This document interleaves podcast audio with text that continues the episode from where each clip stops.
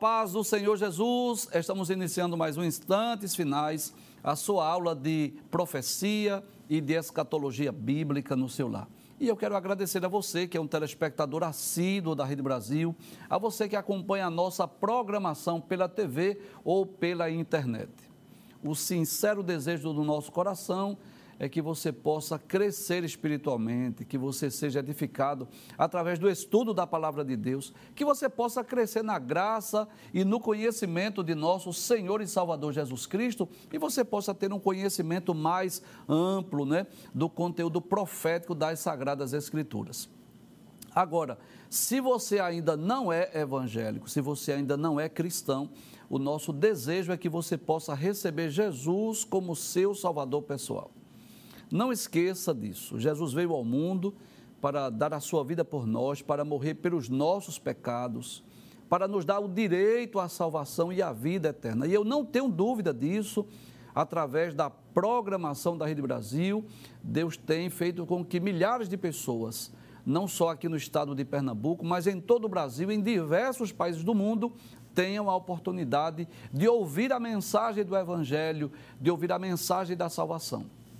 E eu espero que você aproveite essa oportunidade e receba Jesus como seu Salvador pessoal, para ter direito à salvação, à vida eterna e poder desfrutar de todos os privilégios, de todos os benefícios, de todas as benécias que só os salvos poderão desfrutar, não só nessa vida, mas principalmente na eternidade. E antes de darmos início à nossa aula, eu gostaria de fazer um pedido aos nossos queridos telespectadores, né?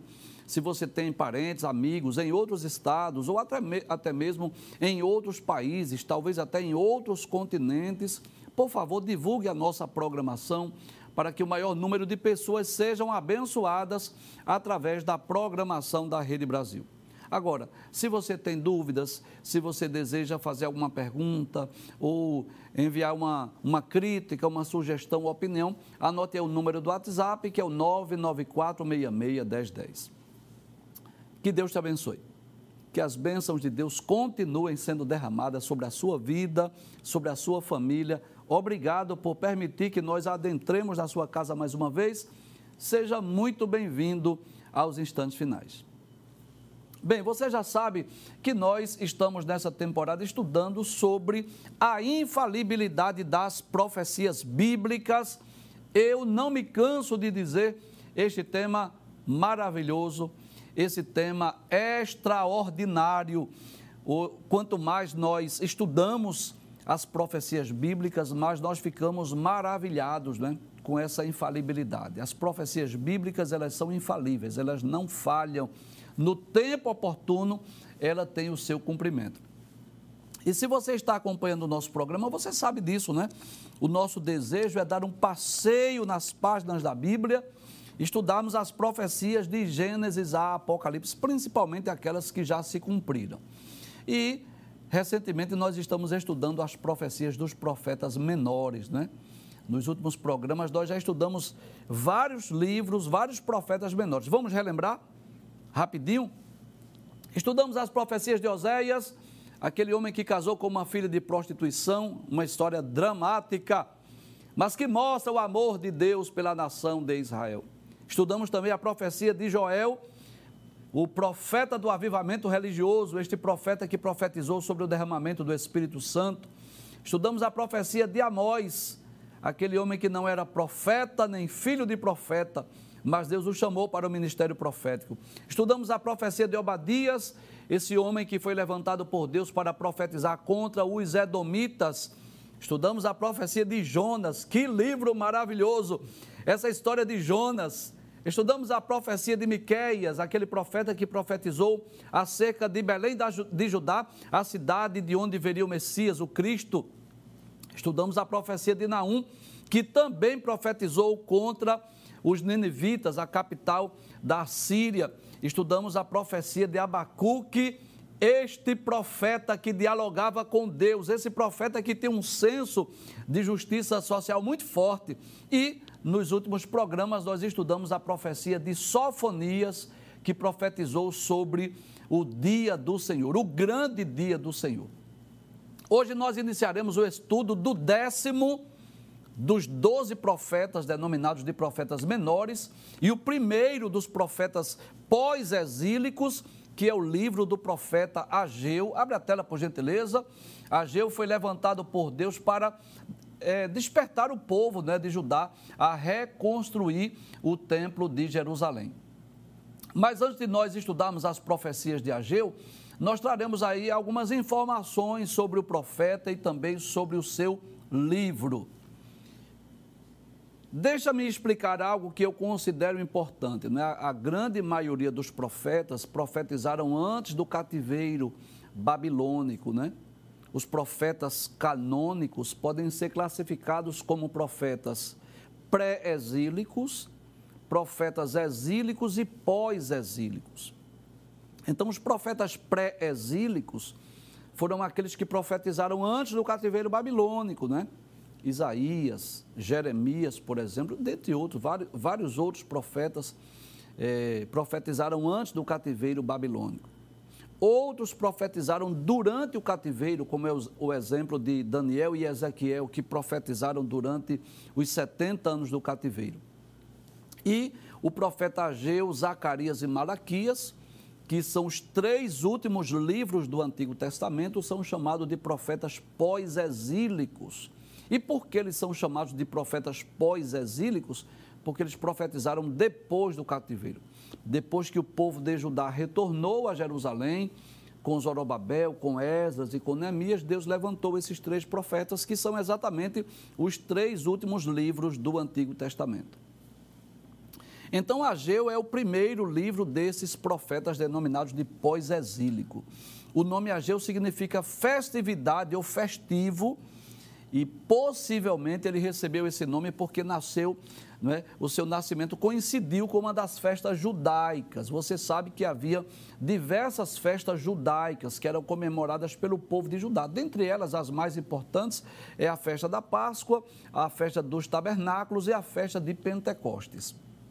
É possível que Ageu tenha nascido durante a celebração de uma dessas festas e por isso seus pais colocaram o nome de Ageu, que significa festivo.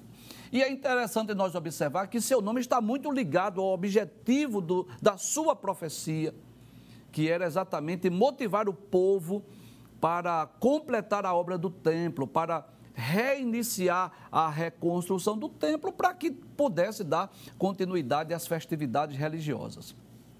E a tradição judaica diz que ele nasceu lá na Babilônia. É possível que ele tenha sido influenciado pela profecia de Ezequiel. E ele foi um daqueles que retornaram a Jerusalém após o retorno do primeiro grupo de exilados em 537. O livro de Ageu ele contém apenas dois capítulos e quatro mensagens. É interessante que cada uma dessas mensagens ela é introduzida pela frase a palavra do Senhor. Eu quero lhe convidar, se você estiver com a sua Bíblia, a gente sempre diz isso aqui, faça da sua casa, faça da sua sala uma sala de aula. Esteja aí com a sua Bíblia, acompanhe as explicações com a sua Bíblia, com o seu caderno de anotações. Então veja que o livro de Ageu, ele é um livro muito breve, muito curto. São apenas dois capítulos. O capítulo primeiro tem apenas 15 versículos e o segundo 23 versículos. Mas são quatro mensagens principais. A primeira, que começa no capítulo 1, versículo 1, e vai até o versículo de número 15. A segunda, capítulo 2, versículos 1 ao versículo 9, que fala sobre a glória do segundo templo. A terceira, que vai do capítulo 2, versículos 10 até o versículo de número 19. E a quarta, que vai do capítulo 2, versículo 20 até o versículo de número 23. Nessas quatro mensagens, aparece o destaque sobre a palavra do Senhor. Ageu deixa bem claro, bem como os demais profetas, que elas aquelas palavras não eram suas, não eram próprias de Ageu, mas eram palavras do Senhor. Por exemplo, no capítulo 1, versículo 1 diz: No ano segundo do rei Dario, no sexto mês, no primeiro dia do mês, veio a palavra do Senhor pelo ministério do profeta Ageu. No capítulo 2, versículo 1, diz: No sétimo mês, ao vigésimo primeiro do mês, veio a palavra do Senhor pelo ministério do profeta Ageu. Capítulo 2, versículo de número 10. Ao vigésimo quarto dia do mês nono, ao vigésimo quarto dia do mês nono, no segundo ano de Dario, veio a palavra do Senhor pelo ministério do profeta Ageu. E no capítulo 2, versículo 20, diz: E veio a palavra do Senhor segunda vez a Ageu, aos 24 do mês, dizendo. Então você percebe aí que nessas quatro mensagens principais que estão nesses dois capítulos, há essa ênfase, né? A palavra do Senhor que veio através do profeta Ageu. Ageu estava sempre deixando claro que não eram palavras suas, mas que ele estava sendo um instrumento de Deus. Para nós entendermos a mensagem de Ageu, é preciso nós entendermos o contexto histórico. Então, eu gostaria de lembrar que o povo de Judá e de Jerusalém, o reino do sul, foi para a Babilônia, onde estiveram lá 70 anos. Lembra disso? Falamos aqui várias vezes sobre isso.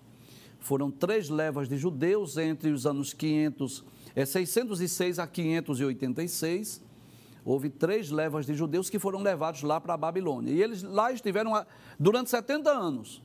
Depois de 70 anos, Deus levanta Ciro, que autoriza o retorno do povo judeu. Então, após o retorno do cativeiro babilônico, os judeus têm uma, uma importantíssima tarefa. E que tarefa era essa? Reconstruir o templo era restaurar o culto a Jeová. Você sabe disso. Quando Nabucodonosor invadiu Jerusalém, ele destruiu o templo e incendiou a cidade. E é interessante isso, que quando nós lemos o, os primeiros capítulos de Esdras, que fala exatamente sobre esse cumprimento, quando Ciro autoriza o povo a retornar, Ciro vai deixar bem claro que Deus o levantou para que aquele templo fosse restaurado, fosse reconstruído. Inclusive, ele manda devolver os utensílios do templo. Mas o que acontece? O povo retorna com esse objetivo de reconstruir o templo em Jerusalém. Mas ocorreram diversas dificuldades, né? Então, houve a oposição dos samaritanos, houve acusações, falsas acusações contra os judeus, e o que acontece? A obra foi embargada por determinação do rei Artaxerxes da Pérsia, né? Por causa de uma denúncia acusatória dos vizinhos, né, dos inimigos do povo judeu. Para nós entendermos melhor essa história, eu vou lhe convidar para você abrir a sua Bíblia lá no, no livro de Esdras. Eu trago sempre essa informação aqui no programa, que para nós conhecermos a mensagem do profeta de um livro, é preciso conhecer o, o contexto histórico, né? Então, se você puder, abra a sua Bíblia no livro de Esdras e você vai perceber no capítulo 1, a partir do versículo 1, que Ciro convida os judeus a voltarem para Jerusalém e a edificarem o templo. É muito interessante isso. Eu acho esse primeiro capítulo de Esdras um capítulo extraordinário. Essa é a palavra, né? Porque Ciro está aqui interessado em fazer com que o povo retorne para reconstruir o templo. Então, no capítulo 2, tem a lista dos que voltaram de Babilônia para Jerusalém com Zorobabel, a lista né, daqueles judeus que retornaram do cativeiro babilônico. No capítulo 3, começa a construção, é levantado o altar lá do templo, né? Então, o povo judeu retornaram e começaram a reconstruir o templo. Mas observe, no capítulo 3 ainda são colocados os alicerces do templo, mas no capítulo 4, observe que vem a oposição. E você sabe disso. Todo aquele que faz a obra de Deus, ele se depara com oposição. É bom lembrar isso que todas as vezes que alguém se dispõe a fazer a obra de Deus, é normal surgirem as oposições, os inimigos se levantarem, querer impedir, querer atrapalhar. Você lembra do livro de Neemias? Se você ler o livro de Neemias, você vai perceber isso, que quando Neemias vai reconstruir os muros, levantar os muros de Jerusalém, vieram as oposições. Lembra dos inimigos? Sambalate, Tobias, Gesem, você lembra? Claro. E quando Zorobabel volta para reconstruir o templo, surgiram também as oposições as falsas acusações, as denúncias por parte dos samaritanos que não queriam ver o templo sendo erguido. Vamos ver no livro de Esdras? Então, no capítulo 4, aí diz: os samaritanos acusam os judeus ao rei Artaxerxes e a construção do templo é proibida. Então, por causa disso, né, aquela obra arrastou-se, o povo perdeu o ânimo. E aí veio o egoísmo, né? As pessoas começaram agora a cuidar das suas próprias casas, suas próprias moradias. Já que o rei Artaxerxes proibiu a reconstrução do templo, eles voltaram a atenção cada um para as suas casas. E ficou aquela obra do templo é, parada, embargada. O povo começa agora a construir e investir nas suas próprias residências. E é nesse contexto, é nessa ocasião, que Deus levanta o profeta Ageu para despertar o povo para voltar a reconstruir o templo. Vamos ver é, o tema desse programa de hoje? Pode abrir a tela, por gentileza? Ageu repreende o povo, ou eu poderia dizer também, Deus, através do profeta Ageu, repreende o povo e o exorta a reedificar o templo. Então você tem aí à sua direita, é, como que o profeta Ageu, claro que isso é uma imagem meramente ilustrativa, claro, e à sua esquerda você tem aí uma imagem do, do templo, claro que não é esse o templo é, construído por Zorobabel, mas o, o grande templo construído pelo rei Salomão. Então, esse templo foi destruído por volta do ano é, 586 aproximadamente, quando é, Nabucodonosor invade Jerusalém e agora Ageu tem a missão, a incumbência de despertar o povo, de repreender o povo para que o povo volte a reconstruir esse templo. Vamos ver o que diz a palavra de Deus? Ageu capítulo 1, versículo 1, pode abrir a tela por gentileza? Diz assim, é interessante, é uma característica de Ageu. Ele vai dizer o dia que veio a mensagem, ele vai dizer o dia do mês, o, o, ano, né? Aí ele diz, no segundo ano de Dario. Que ano era esse? Era aproximadamente o ano 520 a.C. Aí ele diz, no sexto mês, no primeiro dia do mês, veio a palavra do Senhor pelo ministério do profeta Ageu a Zorobabel, filho de Sealtiel, príncipe de Judá, e a Josué, filho de Josadaque, o sumo sacerdote. Eu gostaria de chamar a atenção que a mensagem de Deus foi proferida primeiro à liderança. Que coisa interessante! A mensagem de Deus através do profeta Ageu, primeiro Deus desperta a liderança. Por quê? Porque Deus é sábio. Não adiantava Deus despertar os liderados se não houvesse é, um despertamento da liderança. Você lembra dos dias de Neemias? Deus despertou primeiro quem? Neemias, quando soube de Anani, não é? que os muros de Jerusalém estavam fendidos, as portas queimadas a fogo, que o povo estava em miséria e desprezo. Aí ele fica com um semblante triste quando ele vai oferecer o, o vinho ao rei. Ah, o rei percebe, pergunta por que ele está triste. Ele vai orar e diz ao rei, pediu ao rei autorização para voltar para reconstruir. Então Deus trabalha primeiro na vida da liderança. Deus se utiliza de um profeta, o profeta Ageu, para falar com quem? Com Zorobabel e para falar com o sumo sacerdote Josué. Abre o texto mais uma vez para nós conferirmos. Aí ele diz assim: Veio a palavra do Senhor pelo ministério do profeta Ageu. Primeiro, quem Deus desperta? O profeta. Como que diz, vai lá, profeta Ageu, entrega a mensagem. Mas entregar a quem? Primeiro a Zorobabel. Quem era Zorobabel? Era o governador era aquele homem responsável, foi ele que liderou o primeiro grupo de, de repatriados, né, que voltaram para Jerusalém nos dias de Ciro. Então Zorobabel era o governador, era a liderança política. Aí diz, filho de Sealtiel, príncipe de Judá, e a Josué, e esse Josué aí eu quero deixar bem claro que não é Josué o sucessor de Moisés, Claro que isso aí foi milênios depois, né, séculos depois. Filho de Josadaque, o sumo sacerdote. Então, esse Josué aí era exatamente o sumo sacerdote, tá certo? Então, Deus desperta a liderança.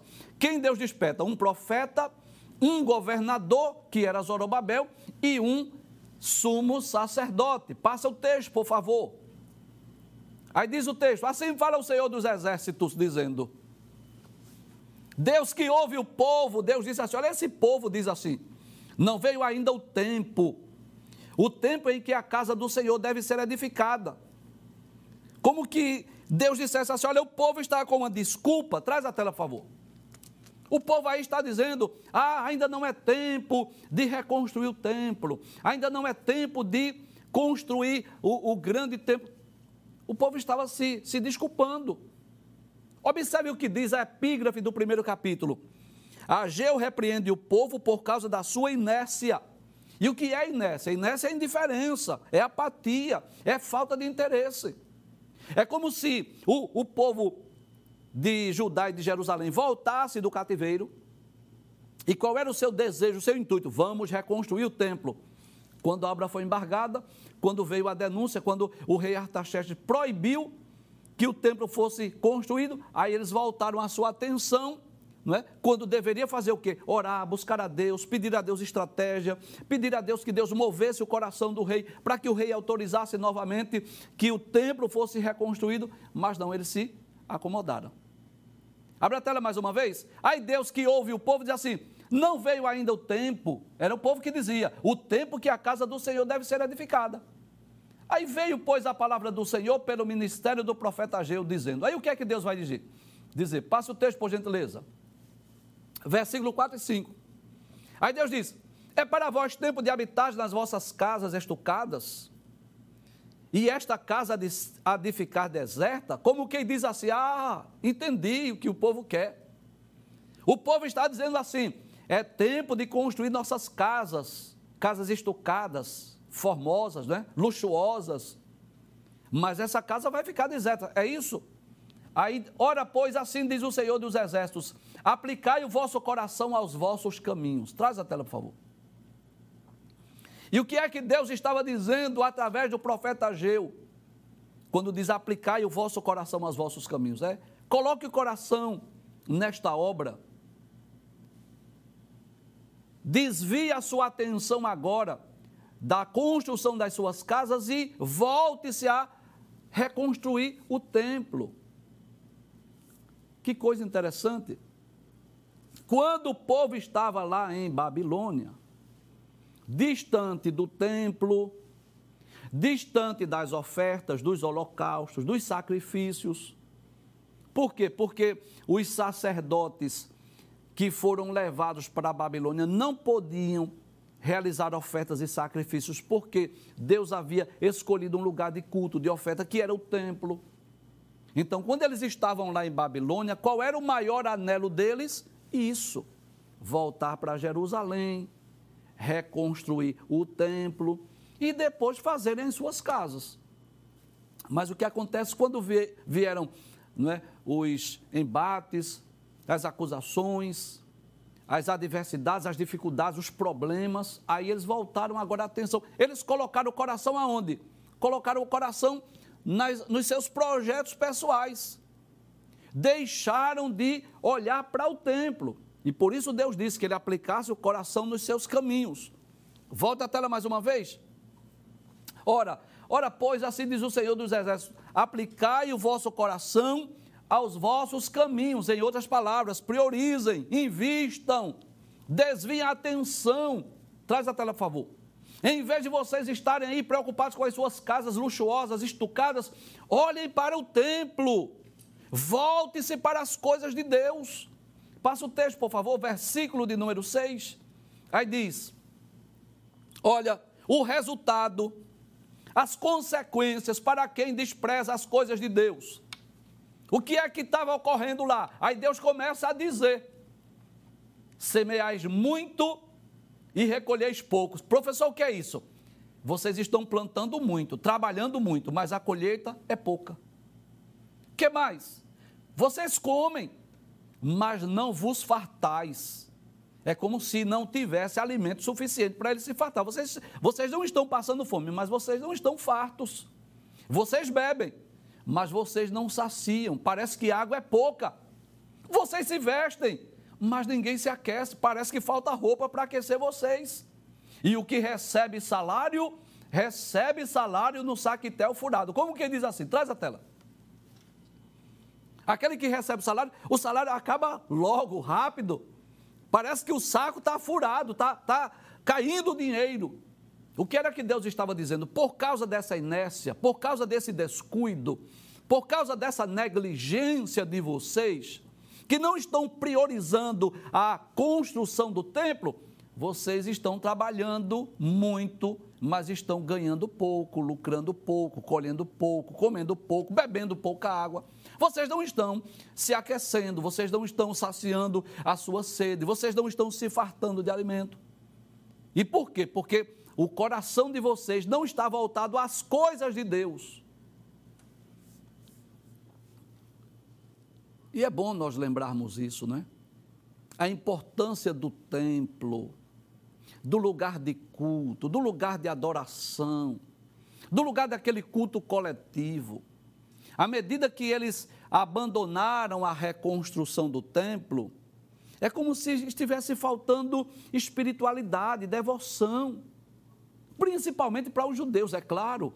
Eu, eu abro um espaço aqui para dizer para as pessoas que estão enfermas, as pessoas que têm dificuldade de locomoção, que não podem ir ao templo, claro, você pode servir a Deus na sua casa.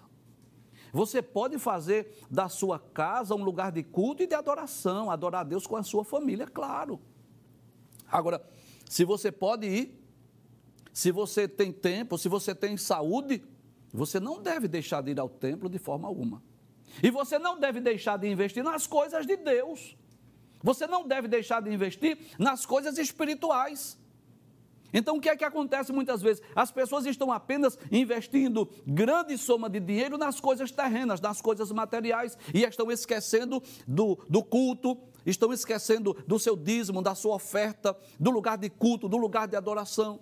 E Deus estava convocando o povo para voltar-se o coração para as coisas de Deus, para as coisas espirituais, aquilo que iria trazer benefício à sua vida espiritual. Passa o texto mais uma vez. Deus vai repetir a, a frase mais uma vez.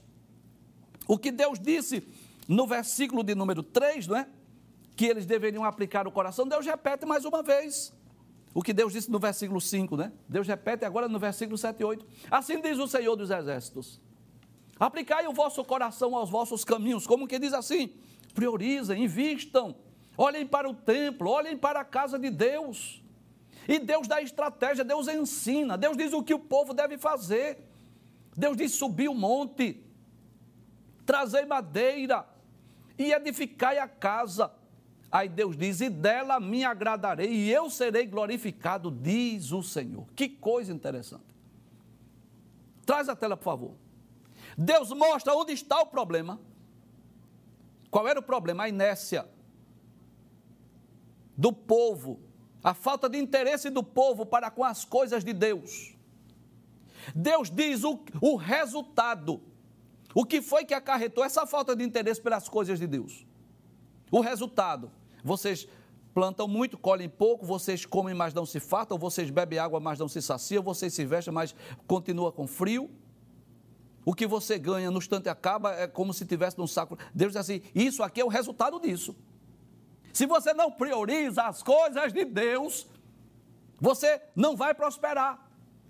Você deve priorizar as coisas de Deus. Aí Deus diz ao povo mais uma vez: aplicai o vosso coração. Como que diz assim? Volte-se para esse projeto, aplique o coração. Aí Deus dá, Deus diz como fazer. Que coisa interessante.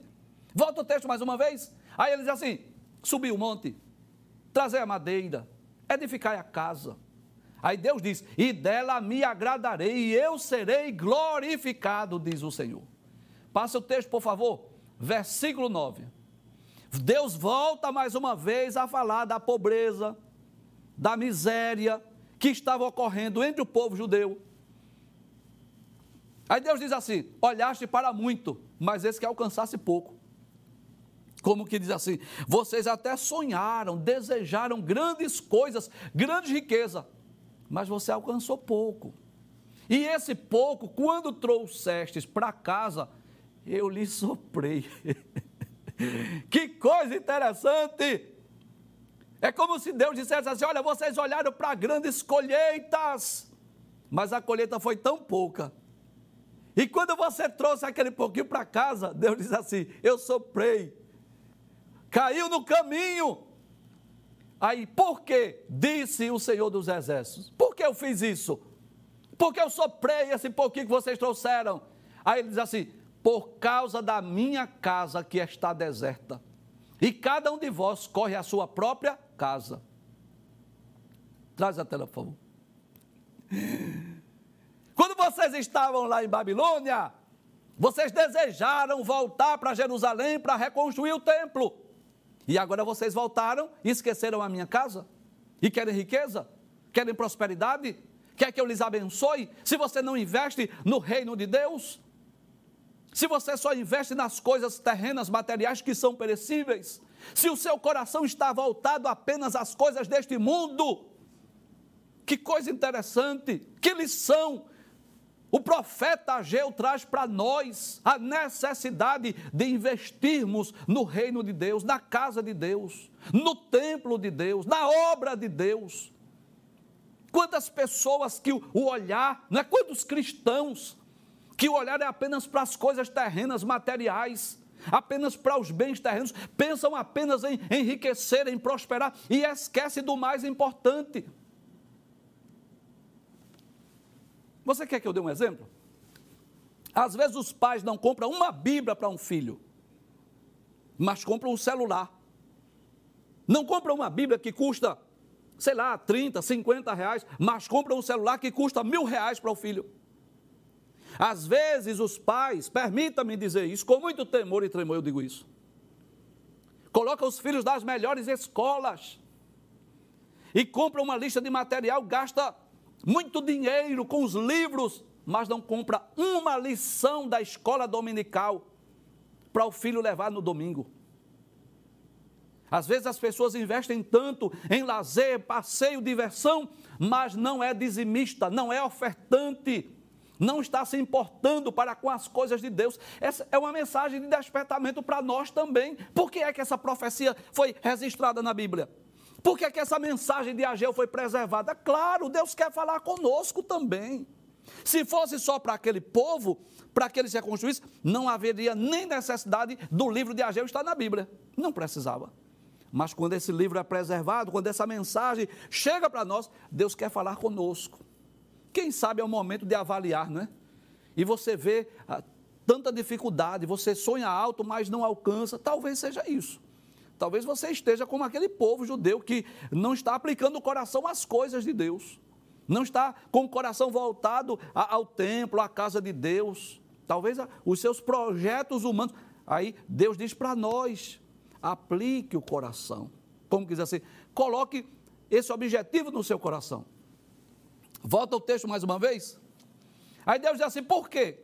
Por causa da minha casa que está deserta e cada um de vós corre à sua própria casa. Passa o texto, por favor. Versículo 10, 10 e 11. Aí Deus diz assim: olha, vocês pensam que esses fenômenos da natureza é coisa da natureza? Não, sou eu. Deus diz assim: por isso retém os céus o seu orvalho, e a terra retém os seus frutos. Aí Deus está dizendo: por isso que vem a seca, por isso que não tem fartura. Deus diz assim: Eu fiz vir a seca sobre a terra e sobre os montes, e sobre o trigo, e sobre o mosto, e sobre o azeite, e sobre a terra, é, o que a terra produz, como também sobre os homens, sobre os animais, e sobre todo o trabalho das mãos. Aí Deus está dizendo assim: é por isso que eu estou mandando fome, miséria, é por isso que vocês não prosperam, não é Deus que tem o um controle da natureza, não é? Do universo? Não é Deus que manda a chuva? Não é Deus que torna a terra produtiva? Não é Deus que, que dá prosperidade e riqueza, mas quando Ele quer também, Ele detém a chuva, detém o orvalho, detém o vento, vem seca, vem, vem miséria, vem fome. E Deus deixa bem claro por quê.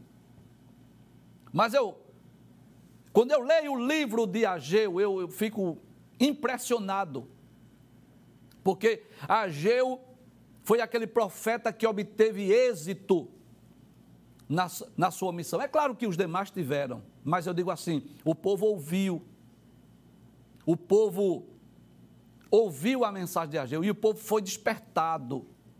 Passe o texto, por gentileza. Vamos ver o cumprimento dessa profecia. Versículo de número 12. Então ouviu Zorobabel, filho de Sealtiel, e Josué, filho de Josadá, que sumo sacerdote. Como que diz assim? A mensagem de Ageu, ela foi ouvida pelo governador Zorobabel, foi ouvida por Josué, o sumo sacerdote, e todo o resto do povo ouviu a voz do Senhor seu Deus. E as palavras do profeta Ageu, como o Senhor seu Deus o tinha enviado, e temeu o povo diante do Senhor. Que coisa extraordinária! Traz a tela, por favor. Você sabe disso. Que nem sempre os profetas foram ouvidos. Nem sempre o povo deu créditos à palavra de Deus através dos profetas. Jeremias é um grande exemplo disso. Jeremias, ele, em certo aspecto, obteve êxito, no sentido de ser fiel a Deus, de entregar a mensagem, de cumprir a sua missão. Mas, em certo aspecto, ele não foi ouvido pelo povo, o povo não creu, né? ele foi preso, ele foi colocado lá no calabouço. Ageu foi diferente, o povo ouviu, o povo obedeceu. Nesse sentido que eu digo que ele teve êxito, ele foi bem sucedido, o povo ouviu. Aí ouviu Josué, o sumo sacerdote, Zorobabel, o governador, e o povo, que ouviu a mensagem de Deus. E o que foi que eles fizeram? Eles começaram a trabalhar. Passa o texto, por favor. Pode passar o texto. Versículo de número 13. Então Ageu, embaixador do Senhor. Olha aí. O profeta de Deus, o embaixador do Senhor, falou ao povo conforme a mensagem do Senhor. Qual era a mensagem? Eu sou convosco, diz o Senhor. Como que ele diz assim? Olha, Traz a tela, por favor. Vai vir dificuldade, vai vir empecilho, vai vir problema, vai vir falsas acusações, vai vir a obra embargada, mas eu sou convosco. E se Deus é conosco, se Deus está nesta obra, quem é? Quem é o rei Artaxerxes? Quem são os samaritanos? Quem são os opositores? Se Deus está conosco, se Deus está nesse negócio, se essa obra é de Deus, ela vai prosperar. Deus vai abrir caminhos. Deus vai criar estratégias, situações, Deus vai fazer com que haja prosperidade. Deus está dizendo: Eu sou convosco. Como quem diz assim: vocês estão olhando para os samaritanos, vocês estão olhando para a falta de recurso, vocês estão olhando porque não tem mão de obra suficiente, qualificada. Talvez vocês estejam olhando para o decreto de Artaxerxes, mas eu quero dizer algo aqui a vocês. E o que é? Eu sou convosco. Glória a Deus. Passe o texto, por favor. E o Senhor levantou o espírito de Zorobabel, filho de Sealtiel, príncipe de Judá. E o espírito de Josué, filho de Josadá, que um sacerdote. Mas olha, é claro que somente o governador e somente o sumo sacerdote não poderiam fazer aquela grande obra. Aí o texto diz: e o espírito do resto do povo. E vieram e trabalharam na casa do Senhor dos exércitos, seu Deus, ao 24 dia do sexto mês do segundo ano do rei Dario. Ou seja, 24 dias depois da profecia. Traz a tela. 24 dias depois, houve um despertamento e o povo disseram assim: vamos voltar a construir o templo. Coloque a tabela, por gentileza, para nós concluirmos o programa com a tabela. Isso. Então, o contexto histórico da profecia de Ageu, para você entender melhor. Em 538 a.C., houve o decreto de Ciro para autorizar o retorno do povo judeu para reconstruírem o templo. Isso está no capítulo 1 de Esdras. Em 537, veio os primeiros cativos para Jerusalém, né? Que voltaram com Zorobabel, com aquela missão de reconstruir o templo. Em 536 foi um, um, um ano marcante. Começou a obra, começou a reconstruir o templo. Isso está no capítulo 3 de Esdras. Em 534, a reconstrução do templo é interrompida devido à ameaça dos samaritanos. Veio a ameaça, né, veio as acusações, a obra foi interrompida. No ano 530, você percebe que o Antigo Testamento aí é, está em ordem decrescente, tá bem? Então, no ano 530, houve essa interrupção oficial o rei Artaxerxes proibiu, isso está no capítulo 4 de Esdras. Então, a obra foi interrompida no ano 530. Passaram aí mais ou menos 10 anos. 10 anos depois, aproximadamente, é que veio a profecia de Ageu, que eu falei que ele profetizou aqui por volta do ano 520. Então, foi retomada a construção do templo após a profecia de Ageu e Zacarias. E no ano 516, a gloriosa consumação da história, ou seja, o templo foi reconstruído. Traz a tela, por gentileza. Então eu posso dizer que essa mensagem de Ageu, de incentivo, de despertamento para o povo, ela surtiu efeito na vida do governador Zorobabel, na vida do sumo sacerdote Josué, na vida do povo, e o templo foi reconstruído por volta do ano 516 a.C.